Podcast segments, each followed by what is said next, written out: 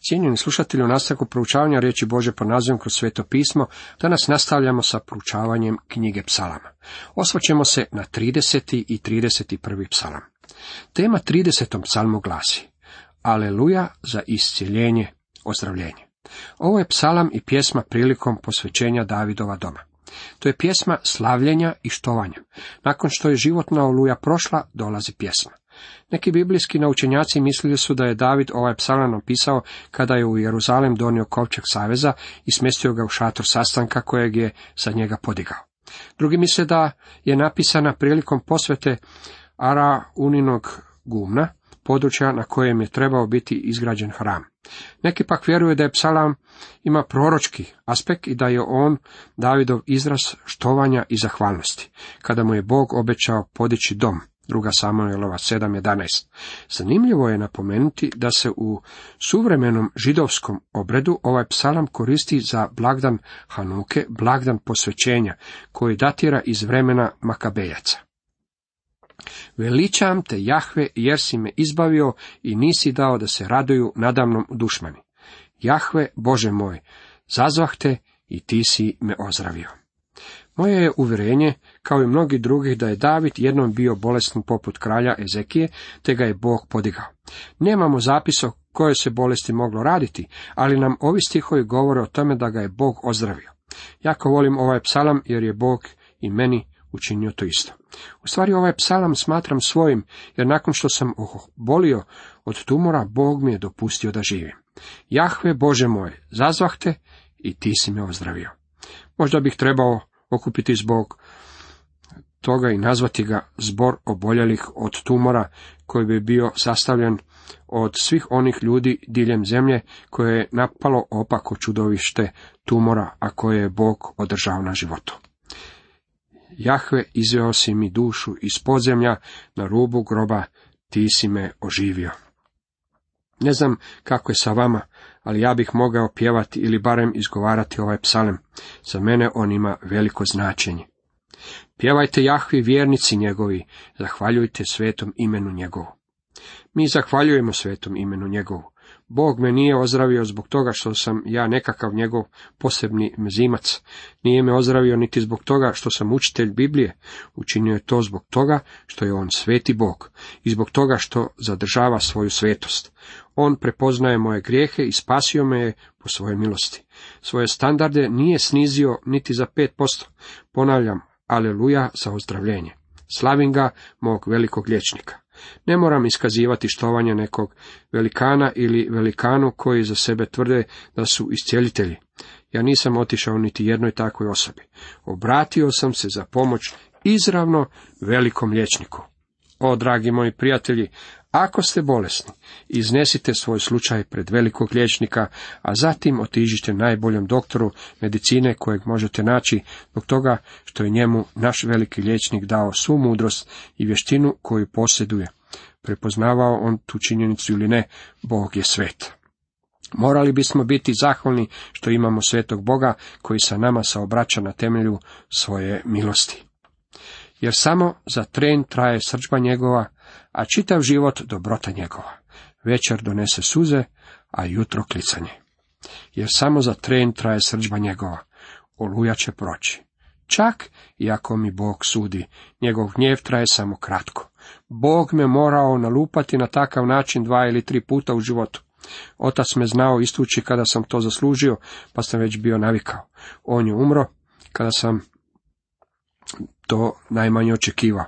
Nedugo zatim upoznao sam Gospodina kao svog spasitelja. On me kažnjava od tada do danas.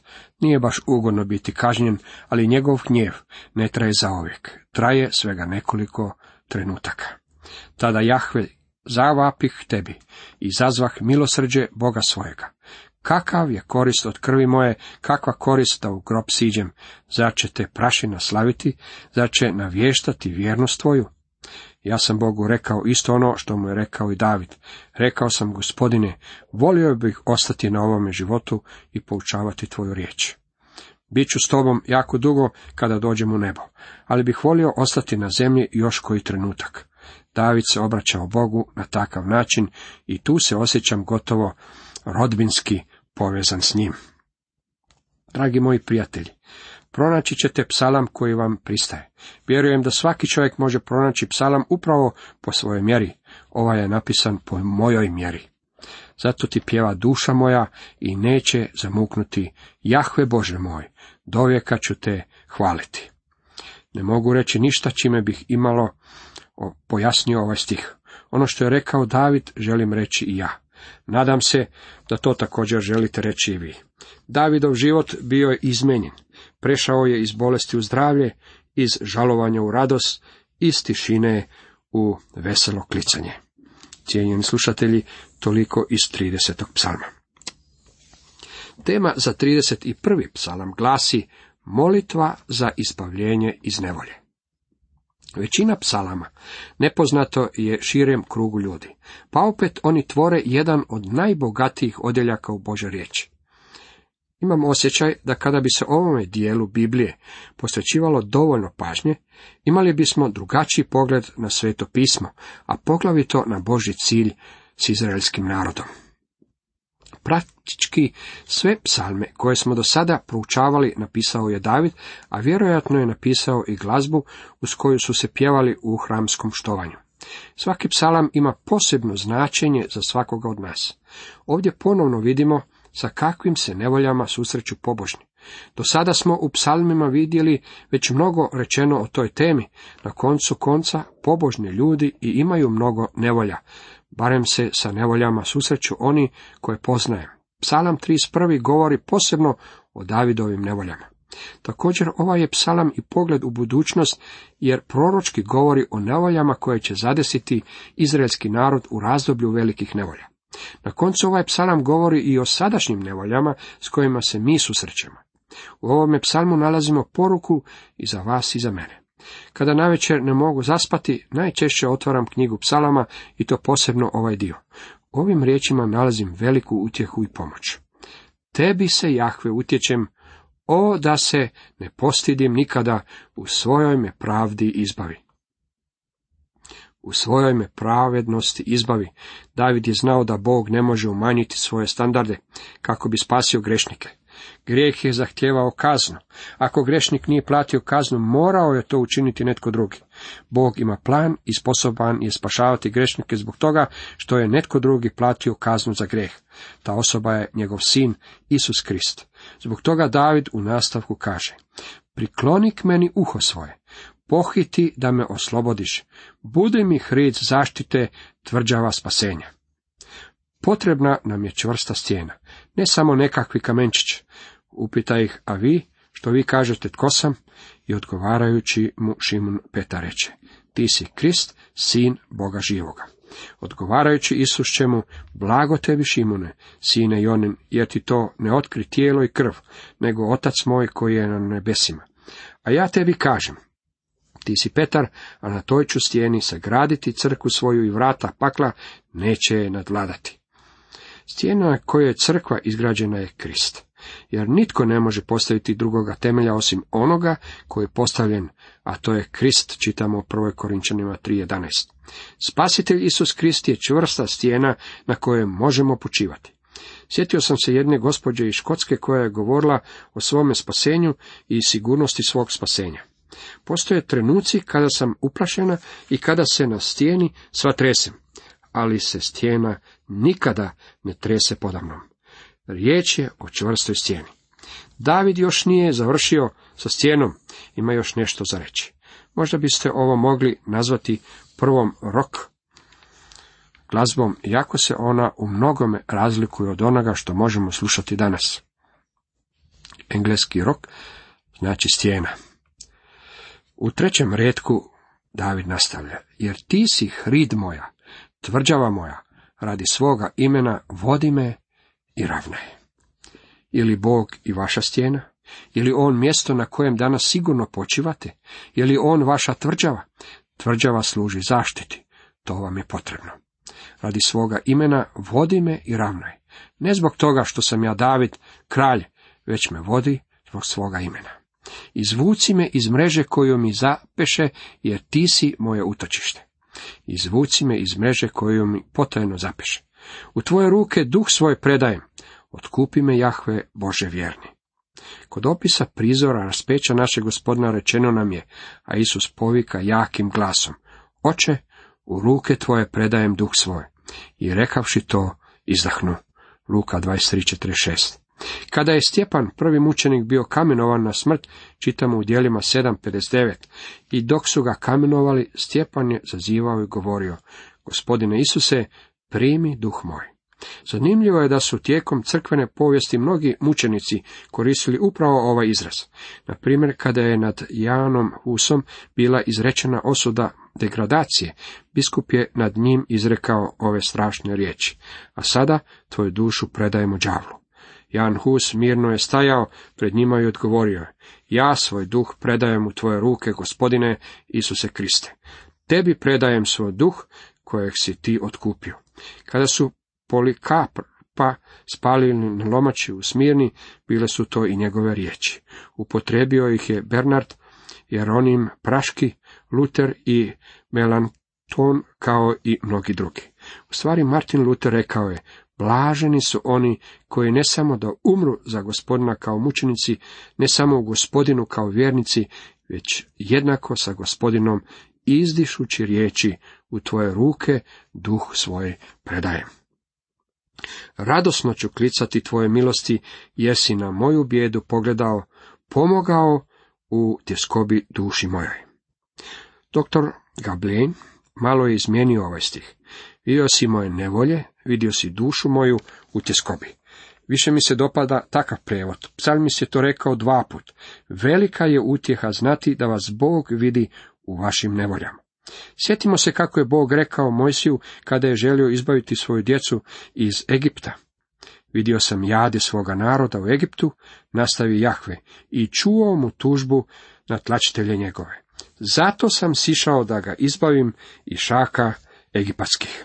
Izlazak 3. poglavlje od 7. i 8. redak. Gospodin je vidio nevolje svoga naroda. Čuo je njihovo stjenjanje, znao je njihovo poslanje, pa ih je došao izbaviti. Evanđelja nam bilježe događaj kada su se učenici našli na Galilejskom moru u lađici, kada je more pogodila oluja. Bila je mrkla noć i valovi su bili ogromni. Mislili su da je to njihov svršetak. Marko nam je o Gospodinu međutim rekao, u 6. poglavlju piše 48. redku, i vidje ih kako se muče veslajući, jer im bjaše protivan vjetar. To mi se dopada. On vidi i vas i mene danas. Zna koje su naše nevolje. Kakva je to utjeha. Sada smo došli do molitve. U 9. redku započinje s riječima. Smiluj mi se, Jahve, jer sam u tjeskobi. Od jada slabi mi oko, duša i tijelo. Nalazite li se možda u nevolji, dragi moji prijatelji? Umjesto da smizrite i svima govorite o tome, zašto ne biste s problemom došli pred Gospodina? Kažite mu, Gospodine, u nevolji sam. Tako je to učinio David. U tvojoj je ruci sudbina moja. Istrgni me iz ruke dušmana i onih koji me progone. U tvojoj ruci sudbina moja je vrlo zanimljiv izraz. Mnogi ljudi odlaze gatarima i traže da im oni iz dlana pročitaju sudbinu.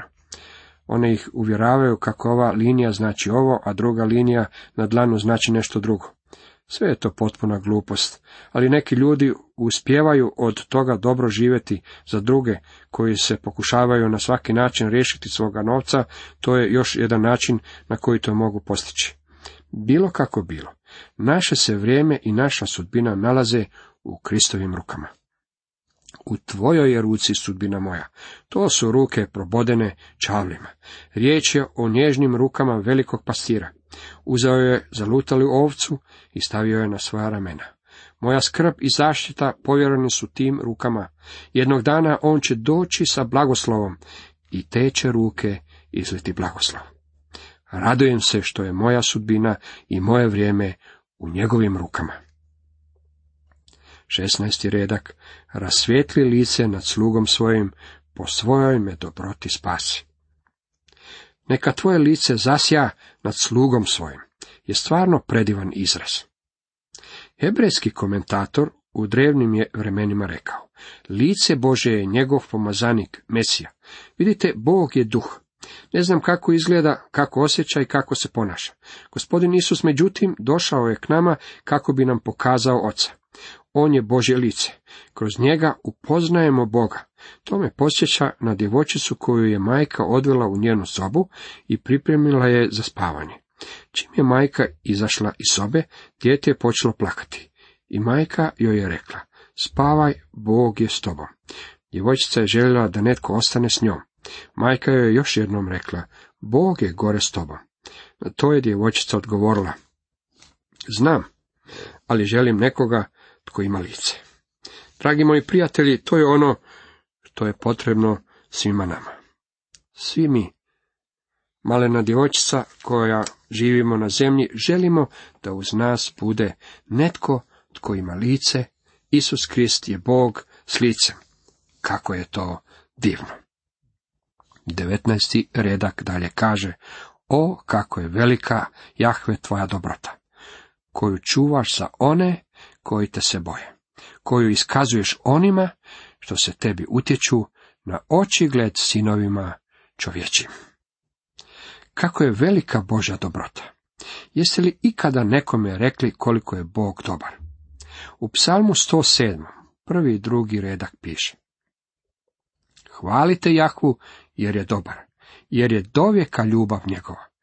Tako nek reknu svi otkupljenici koje Jahve otkupi iz ruke dušmanske. Uvidio sam da ljudi vole pričati o svojim susjedima, svojoj djeci, svojim roditeljima, rodbini, svome šefu ili o svome propovjedniku. Ali malo ljudi voli govoriti o Božjoj dobroti. Kako je on dobar? Kada ste nekome posljednji put rekli koliko je Bog dobar? Što je sve Bog učinio u vašem životu? O, cijenjeni moji dragi slušatelji, kako je to potrebno svakome od nas. Toliko za danas.